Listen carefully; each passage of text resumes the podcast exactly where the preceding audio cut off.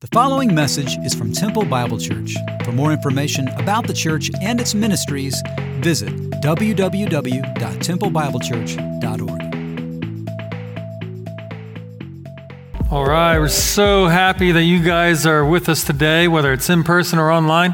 Uh, we're looking at 1 Corinthians 14 this morning, continuing our study in this great book uh, that Paul wrote. And uh, it's kind of an interesting observation I made. Uh, Chase spoke with us last week about 1 Corinthians 13, the love chapter. And it was kind of interesting that the man who creates the preaching schedule um, got to do that passage, and then I get to speak on tongues and prophecy. So, uh, when you see Chase out in the lobby, just tell him um, that I appreciate it. But uh, no, for real though, it's uh, actually something that I haven't spoken a lot about. So it's, it's, it was a great area of growth for me over the last few weeks to get into this passage and really try to understand uh, what Paul is saying when it comes to uh, tongues and uh, issues with prophetic problems they were having in the church of Corinth.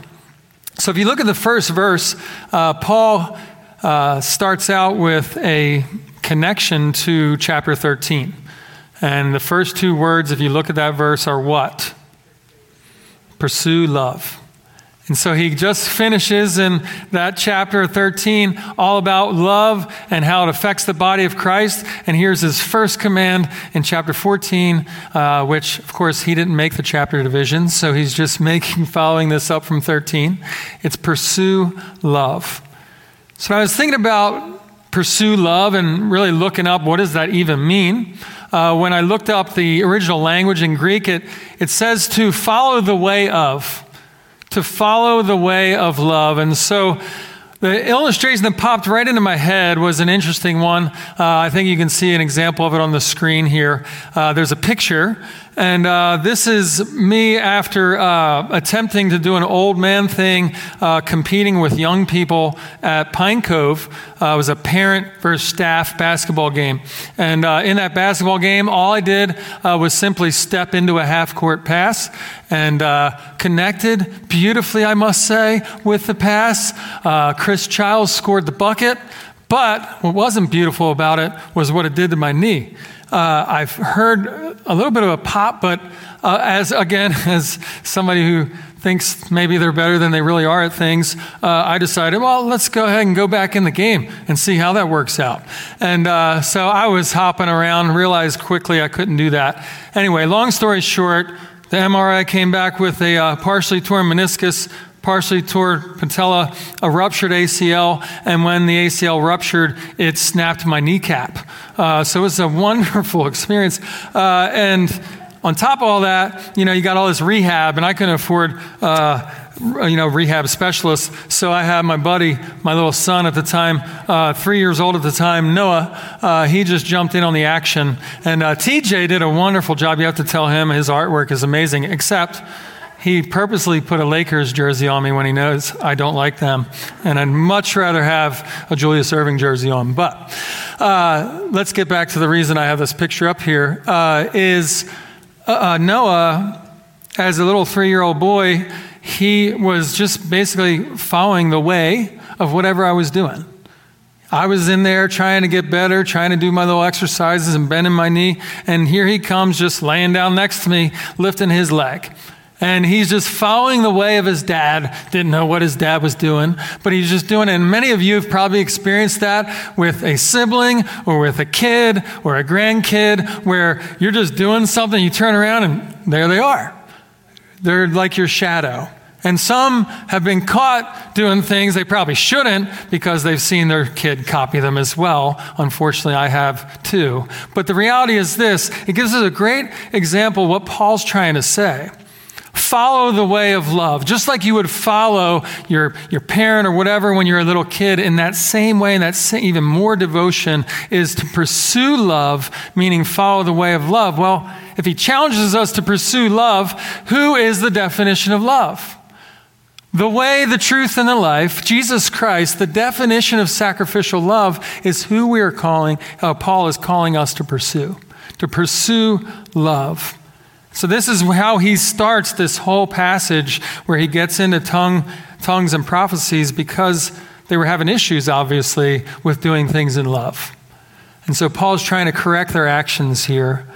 So, before we get too deep into the passage, I think it's important for us to address some errors of the Spirit's work in our lives that existed in the Corinthian church and might exist maybe in your own life. I know I've seen them in my life before. And J.I. Packer puts it this way He says, The Spirit's work tends to be spoken of man centeredly, as if God's power is something made available for us to switch on and use by a technique of thought and will. Also, the idea gets around that God's power works in us automatically, so as far as we let it do so, so that in effect we regulate it by the degree of our consecration and faith at any one time. What he's basically saying is we have set ourselves up as believers to be able to have some kind of off on valve for the Spirit, so to speak. That somehow we think we can control God and we can control the Spirit and how He moves, and we let Him do work in us. And then other times we kind of seal it off and say, No, God, I don't want to do that. And somehow we've decided that we're in control of what the Spirit is doing versus what God wants in our lives. And oftentimes the Spirit is calling us to do tough things, difficult things hard things, painful things.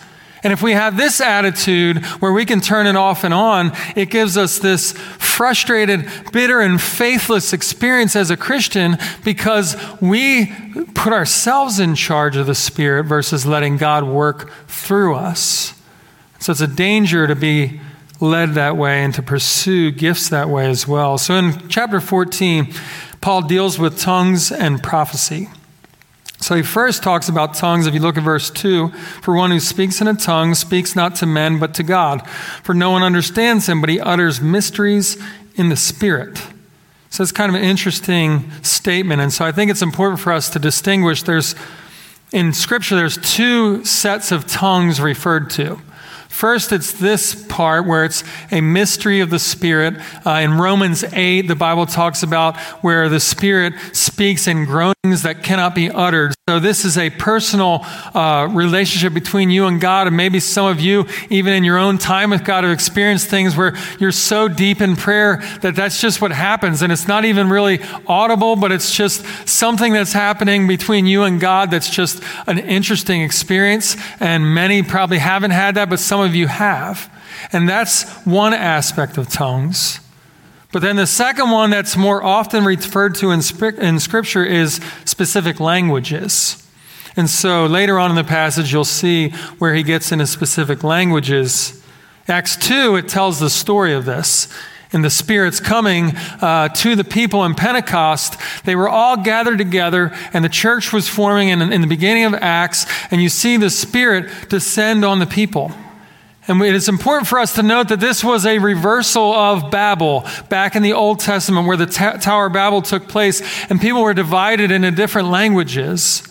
And so here the Spirit is actually bringing people back together and showing the unity that the Spirit can bring in the gospel. And in Acts 2, if you look at verse 5 through 8, it says, Now there were dwelling in Jerusalem Jews, devout men from every nation under heaven. And at this sound, the multitude came together and they were bewildered because each one was hearing them speak in his own language. And they were amazed and astonished, saying, Are not all these who are speaking Galileans? How is it that we hear, each of us in his own native language? So, even here in this passage, you have tongues being spoken, but they were actually specific languages being spoken, and it was just blowing people's minds because they were understanding what it would be like us in here, like, especially like if I go to Rwanda, a difficult thing to understand that language. It'd be like for me walking in there and understanding every word they said without an interpreter. And this is what's happening in Acts 2. So, Paul addresses a problem within the church concerning speaking in tongues. Number one, there were people speaking in tongues with no interpreter. So, they're talking and they're speaking in another language, but no one has any clue what's being said, and it was confusing and frustrating. This practice was, was becoming a selfish one, not being used for its primary original intent. Basically, what was happening is they were just trying to draw attention to themselves They were speaking in other languages or maybe their own made up language, whatever it was. There was no interpreter, but it was drawing attention to himself. As Chase said last week, it was this idea that somehow speaking in tongues made you uh, a super Christian, made you uh, really a believer if you actually did this. And so they were all trying to do it, drawing attention to themselves. And it also created an individualistic mindset in the church. You see, most of these people were new believers. This is the church at Corinth. They're coming out of pagan practices. And so these people who are new believers, they're taking some of these pagan practices that they may have followed even back then with uh, chantings and different things like that that they would memorize. And they're taking that and just kind of merging it in with their Christian faith and coming out with different things that were basically just drawing attention to themselves and creating confusion. It's important for us to understand in this passage the primary goal of spiritual gifts. Ephesians chapter 4 verse 12 says this that these Paul states these spiritual gifts are to equip the saints for the work of the ministry and for the building up of the body of Christ. And even Paul says it here in verse 3. On the other hand, the one who prophesies speaks to people for their upbuilding and encouragement and consolation. So, this statement by Paul helps us see first early on that prophecy, as we move into that section, the prophecy that's referred to here is not Old Testament prophecy. You are not ordained by God to speak some kind of judgment on a group of people. You know, uh, if, if it was for me, it would be like God's judgment growing up in the Philadelphia area. And I picked one little section and went to them and said, God has told me to say something to you. This isn't the prophecy we're talking about. This is not the same prophecy because prophecy back then, if you really look into it, was often things nobody wanted to hear. It was judgment. It's Jonah saying God's going to destroy this city. But here, Paul's saying, no, this is actually used for upbuilding, encouragement, and consolation. So, when, it's important to note that when a spiritual gift is being used to draw attention to ourselves or build ourselves up, we are allowing it to be hijacked by our sinful nature. There's opportunity we have to take a gift that we have, uh, maybe teaching or serving or uh, speaking in tongues or, or prophecy or whatever it might be, exhortation, all these things, and we can take this gift and make it about ourselves and prop ourselves up or even force this gift to really draw attention to ourselves. Uh, J.R. Packer, J.I. Packer says it this way in how Paul calls out the Corinthian people. He says, They despised fellow worshippers and visiting preachers who struck them as less gifted than themselves and tried to outdo one another in showing off their gifts whenever the church met. They were valuing gifts and freedom above righteousness, love, and service, valuing it over the things that were most important. This goes along with the same immaturity in the Corinthian believers that we can see in 1 Corinthians 11. Remember what they were doing with the Lord's Supper. The Lord's Supper, they were, uh, the rich people were getting together and eating and leaving the poor out who didn't have anything to eat, and they were acting in an immature way and remembering the Lord's Supper. And then if you look at chapter 13 from last week, Paul's calling them out because their minds were immature. He like just threw them under the bus and basically said, Look, when I was a child, I spoke like a child, right? I acted like a child. But when I became a man, I put away childish things. And he's calling them out in their immaturity to say, Look, grow up. Grow up spiritually, but also grow up in understanding the gifts that have been given to you. And so then he moves on in verse 5. He says, I, I want you all to speak in tongues, but even more to prophesy.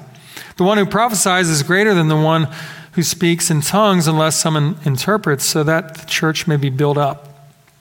So let's pause for a moment and get a little deeper into prophesy or prophecy. When I first read this passage and realized I was going to be up here doing this, uh, I, I, knew that I was going to have to do a lot of research and figure some things out. And first of all, I wanted to be able to make this word um, kind of tie it in with teaching and preaching. That's what a lot of people do. They'll just lump it in with what I'm doing right now from the stage and say, well, that's, that's part of it. But it, it really allows us, doesn't allow us to see it for what it really is and what it means if we do that. And it really would force me to, as Chase mentioned last week, do gymnastics with the text, trying to make it say something that it really doesn't say. So I think uh, it's important to see here what Paul is talking about when he refers to the gift of prophecy. First of all, as we mentioned, it's important to be clear it's not equivalent to Old Testament prophecy authored by God Himself. It's not infallible, it's not authoritative, and it's not threatening the canon of Scripture. Secondly, the prophecy referred to here would fall under what Charles Spurgeon mentioned a urging of the Spirit. An impression of the Spirit is what we're really more getting at here when we talk about prophecy. So, to be clear, it cancels out some things. It cancels out people predicting the second coming of Christ and putting a date on it. It cancels out the conspiracy theories like uh, the COVID vaccine is the mark of the beast. It cancels that out. It cancels out maybe even little things like how many cheeseburgers I might eat at small group tonight if you were going to foretell that as well. It's, it's, it's not these type of things like you've got some crystal ball where you're going to be able to tell somebody something about themselves in, in a way that is just like predicting the future. So let's get that straight. Prophecy here is more talking about where you are able to, by the Spirit, have an impression and an urging to speak a word to somebody. Now, sometimes that word is something you shouldn't know about them. Spurgeon, even in his sermon, he talks about uh, one time he's speaking and he, he, saw a kid over here with gloves on, and he called the kid out in the middle of the service. I'm going to call any of you out because I, I don't feel that right now. But he called this kid out and said, You need to return those gloves you stole from your employer. After the service, this kid comes up to him and, say, and, and meets with him and says, I've never stolen anything from my boss before. I'm going to return it. Please don't tell my mom. But in that moment, it was just like, bam, he just calls the dude out. Now, it may not be that extreme. It may not be that extravagant as Spurgeon experienced, but it is an impression and urging of the Spirit. Uh, Jon Bloom, in his, uh, uh his article, Should You Earnestly Desire to Prophesy, he's the co founder of Desiring God. He says it helps us to understand the difference between Old Testament and this prophecy is a few things. He says Paul encourages all believers to earnestly desire this gift without any warning to those who would falsely speak what others would receive as God's infallible word. So that first one is he just tells them to desire it without any further instruction to say, but you're not a prophet like the Old Testament. He doesn't clarify that. So he would if he's saying, well, you're elevated here. And then he even gives in verse 24 and 25 at the end of our passage, he gives a hypothetical example. And he says here in verse 24 if all prophesy and an unbeliever or outsider enters, he is convicted by all, he is called to account by all, the secret of his, hearts are dis- of his heart are disclosed, and so falling on his face, he will worship God and declare that God is really among you. Do you see anything drawing attention to the prophet? in that moment when someone says a word of prophecy to someone, calling them out, pushing them a certain way, encouraging them, the response, if you if it really is prophecy, the response is is contrition, the response is bowing before God and recognizing God as the author, God is the one who wants to change the life, and it points to the validity of the Christian gospel. It's also important to note though that Paul asserted uh, his apostolic authority over this prophecy. Paul wouldn't assert his apostolic authority over Isaiah, over Malachi, over these prophets from the Old Testament. But in this instance, he's saying uh, there's a, a passage that talks about, even we're going to get into later in verse 29, a verse that talks about weighing these prophecies, seeing if they're true, seeing if they're consistent. So it wasn't this one statement and it's all infallible. Bloom sums it up with this quote These, among other reasons, lead me to believe that the New Testament gift of prophecy is spirit prompted, yet partially, uh, excuse me, partially infallibly reported revelation that must always be subordinate to apostolic doctrinal authority, which for us today is the Bible. If you ever hear someone saying, I got a prophecy, I got a word for you, if it doesn't line up with Scripture, then you can easily call them a false prophet. And it's okay if you want to call that to the, their face because God may want you to do that. Maybe you can prophesy back to them. You're a false prophet. If it doesn't line up with Scripture, it's false prophecy. So if you hear things on YouTube and you watch things here and on this news channel and that news channel and you gather it all in and make your assumptions, right? Without basing it on Scripture, you're a false prophet. You must base what you're saying on Scripture. It must come from the Word of God. And it's very, very important because we can get off on things that are crazy, and I don't have time to get into it, but you know what I'm talking about. So, in verse 6 through 19, he kind of jumps back into tongues. He went to prophecy for a little bit, and then 6 through 19, he goes into tongues. We can read that there in verse 6. Now, brothers, if I come to you speaking in tongues, how will I benefit you unless I bring you some revelation or knowledge or prophecy or teaching? If even lifeless instruments such as the flute or the harp do not give distinct notes, how will anyone know what is played? And if the bugle gives an indistinct sound, who will get ready for battle? So with you yourselves, if with your tongue you utter speech that is not intelligible, how will anyone know what is said? For you'll be speaking into the air. Verse 10 There are doubtless many different languages in the world, and none is without meaning. But if I do not know the meaning of the language, I will be a foreigner to the speaker, and the speaker a foreigner to me. So with yourselves, since you are eager for manifestations of the Spirit, strive to excel in what? Building up the church. Therefore, one who speaks in a tongue should pray that they may interpret. For if I pray in a tongue, my spirit prays, but my mind is unfruitful. What am I to do? I will pray with my spirit, but I will pray with my mind also. I will sing praise with my spirit, but I will sing with my mind also. Otherwise, if you give thanks with your spirit, how can anyone in the position of an outsider say amen to your thanksgiving when he does not know what you're saying? For you may be giving thanks well enough, but the other person is not being built up. I thank God that I speak in tongues more than all of you. Nevertheless, in church, I would rather speak five words with my mind in order to instruct others than 10,000 words in a tongue. So he goes into this frustration that can take place. Because they were speaking in tongues, but not interpreting and nobody knowing what they're saying, there was no way for them to agree. And it was wrecking their community. It was dividing them because they couldn't understand and couldn't understand what was going on. So Tongues without interpretation are frustrating and misleading. And then he gives, I love Paul because he gives practical illustrations. Sometimes when I come to a text, I just really need people to break it down in a story or some way, practically, like an illustration like this. And he, he gives the example of a harp. And I was thinking about grabbing one of these guitars earlier, and uh, they gave me warning not to touch them. Well, they did say I could touch one, but I don't know which one it is, so I'm not going to grab it. But if I got one of those guitars and just started strumming on it, I took one lesson and bailed out because my fingers just wouldn't bend the right way, or maybe I don't have any patience. But if I get a guitar up here and I start strumming, you're going to quickly please ask me to please stop. Just stop.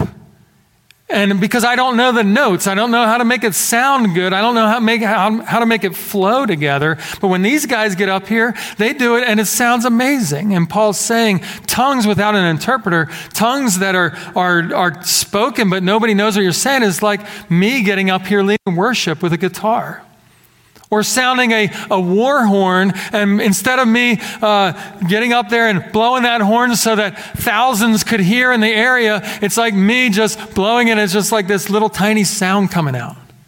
Who's going to come to the battle? They can't even hear. And that's the confusion that's taking place here with tongues.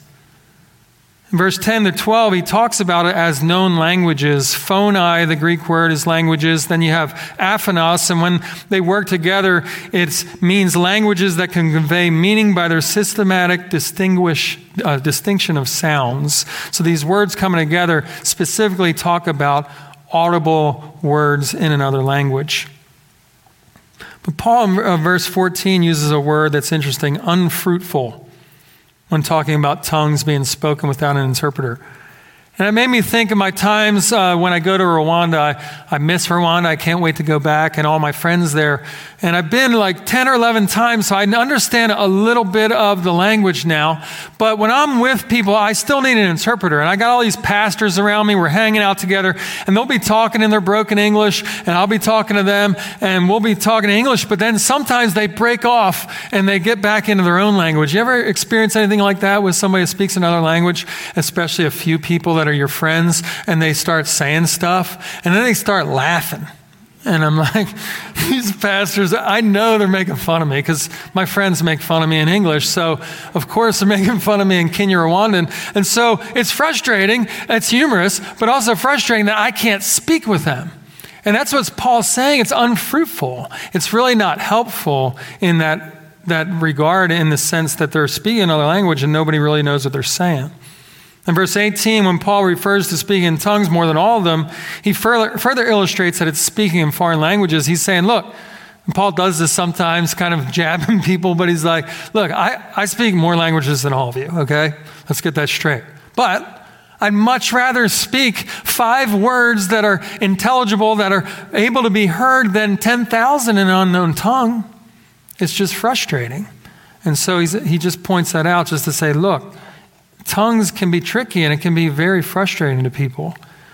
J.I. Packer helps us see it this way. He says, Paul's prayers for believers reveal the priority God places on the ethical over the charismatic. Christ likeness is what matters most. In Philippians 1 9 through 11, Paul asks that their love would abound with all knowledge and discernment so that you would preach and convince people well, heal the sick with authority, or speak in tongues with fluency. No. The foundation is so that they may be pure and blameless for the day of Christ, filled with the fruits of righteousness which comes through Jesus Christ. So it's not about just displaying your gift and understanding your gift if it's about you and if it's about drawing attention to you. Again, it's about building people up, making them, helping them be blameless for the day of Christ, filled with the fruit of righteousness that only comes from Jesus. He concludes by saying, My argument is that any mindset which treats the Spirit's gifts as more important than its fruit is spiritually wrong-headed and needs correction. If we get consumed by the emotion of it and gets consumed by the gift itself, but we don't see the reason why we have it, which is should bear fruit in our lives, then we're backwards and we're living as hypocrites. And then he gets into this last section as we wrap up, verse 20 to 25. Paul gives the Corinthian believers a mature outlook on this discussion. He goes back again to reference uh, chapter 13, 10, 11, where he's saying, Look, when I grew up, I started to say things differently when I became a man. He's challenging them to be mature in their thoughts. I don't know about you, but uh, being around uh, infants and toddlers and little kids, you get this draw for attention, right? Maybe you can remember when you were little, or maybe you have little ones, maybe some of the little ones I see in this room, uh, and, and, you start grabbing your, your parents' shirt, or maybe uh, nowadays it's slapping the cell phone out of their hands, right, to get their attention. And say, hey, look at me, I'm here, right? And this is what's happening. Paul's trying to help them. Look, it's not about you, it's not about drawing attention to yourself right now. It's about using your gift to glorify God and point to Jesus. In verse 21, Paul actually cites a prophecy from Isaiah 28 11 and 12. And in this passage, if you look there in the law, it is written by people of strange tongues and by the lips of foreigners will I speak to this people, and even then they will not listen to me, says the Lord. In that passage in Isaiah, he's saying, Look, I sent prophets to you, and you wouldn't listen. What makes you think people speaking in foreign languages will make you listen either? You're going to ignore what I say. You're going to ignore my commands either way. So the reality is, you're going to reject the prophets, and you also reject the people speaking foreign languages in my name. And in 22 to 25, he concludes with a few thoughts on tongues and prophecies as they relate to believers and non believers. He looked there, he says, Thus, tongues are a sign not for believers, but for unbelievers, while prophecy is a, not, a sign not for unbelievers, but for believers. If therefore the whole church comes together and all speak in tongues, and outsiders or unbelievers enter, will they not say that you are out of your minds? But if all prophesy, an unbeliever or outsider enters, he is convicted by all, he is called to account by all, the secrets of his heart are disclosed, and so, falling on his face, he will worship God and declare that God is really among you. So, tongues are often referred to as a sign for unbelievers, and prophecy is a sign for believers. But even unbelievers, when they come into a, a building, if we were all talking in different languages, they might run out. They might be scared and it just wouldn't, wouldn't show unity. It wouldn't show, unless someone was interpreting, it wouldn't show any kind of unity in the gospel that the Spirit brings. So, this chapter encourages us to weigh prophecy, though. We can't just speak prophecy and say this is authority. It's important for us to see this. Even if you jump ahead to verse 29, just to steal a verse for next week. Let two or three prophets speak and let others weigh what is said. So, when we speak prophecy, when we feel these urgings of the Spirit to speak to someone after studying Scripture, after being in prayer, it's important for us to have a time where people can weigh these thoughts and see if they're actually true. When I read this, it made me think of my relationship with Candace. And she's actually here in this hour, so I'll try to be nice. Uh, not try to be nice, but try to say things that. Uh, anyway, I'll just keep going. Uh, so when I'm talking to Candace, everyone knows that knows us knows that I I carry about 80% of the speaking load in our relationship. I just, it's just this what the Cartwright family does. You just see some of our family reunions and nobody's listening, everyone's talking. So, what's good about our relationship is that I can say things after a long day and just unload on lots of different things, and she nods politely and kind of, you know, takes it all in. But then a lot of times she's weighing this in her brain and she's so great at listening that she's just taking it in, weighing it, and then speaks things back to me that may be a little bit of correction or a little bit of just encouragement to think through this a little bit more, maybe not be so dogmatic about certain things. And that's kind of the picture I see that we as believers have with one another to weigh this. And that's why community is so important. Because when we hear a word from somebody, it's important for all of us to be able to consider it and to maybe chuck it if it has to be chucked because it doesn't align with Scripture. But there's also things that we need to really take into account. And so, as we wrap it up, it's important for us to see that prophecy, it must come from a place of humility, and it must be done in community. When we feel an urging of the Spirit, it's not just meant to be an individual thing. It's supposed to be done in community, which goes with one of our main core values here biblical community, being able to speak openly with one another. This isn't a dogmatic statement. I have a word from the Lord, and it's final. Don't even tell me anything else. That's not prophecy. That's not biblical prophecy. It's a willingness to be humble and say, I may be wrong here, but this is what I feel the Spirit is leading me to say right now. Prophecy has the opportunity to attach relevance and application to what is heard in Scripture. So, the gift of prophecy, it's not random. One way to truly test and weigh if you or someone is speaking true prophecy is to ask this question Does it sound like a testimony of Jesus? Does what somebody's saying sound like something Jesus would say? That doesn't mean that it has to be, you know, all nice and good. Jesus said some pretty, pretty uh, forward things, some pretty, you know, in your face things. So you don't just cut them off because they're calling you out. That's not Jesus. No, Jesus actually called people out too. And sometimes in pretty in your face ways. But Revelation 19, 9 and 10 sums it up in a great way. It says, uh, John is saying here, the angel said to me, Write this Blessed are those who are invited to the marriage supper of the Lamb. And he said to me, These are the true words of God. Then I fell down at his feet to worship him. Notice that same response in verse 24 and 25. I fell down to worship him, but he said to me, You must not do that. I'm a fellow servant with you, and your brothers who hold to the testimony of Jesus worship God. Listen to this last statement. For the testimony of Jesus is the spirit of prophecy. This isn't a rogue understanding that you have that nobody else has, but instead it's the testimony of Jesus that someone needs to hear in their life at that moment. So, practically speaking, it's like maybe it's just an example. I'll just use Mark because he's behind me right now plugging his guitar in. So, you got Mark, he's in his small group. I didn't do this last hour, sorry, Mark. But he's in a small group and he has the opportunity. They're studying the word together, they're praying together, and they're all gathered together, him and TJ and wives and others. And then God, even during the prayer, is just pushing him to say something. Whether it's a specific person, maybe calling TJ out for something in front in the community, or in general saying, I really feel the Spirit pushing me to say this, and I, I just need to say it. In those moments, that can be prophecy. And sometimes we get scared of this word. I know I did growing up. What in the world? Prophecy? I'm not a prophet. But when it's used here, it's used for us when we feel an urging. And so often, I don't know if you're like me, but so often I feel this urging from the Spirit to say something. I feel even something specific, but I'm like, ah, they already know. Maybe someone else has already told them this, right? And I kind of suppress the Spirit and I suppress the idea that God may be giving me a word to say. Brothers and sisters, this is what community is about when the Spirit urges us and we don't speak, we're handicapping our community.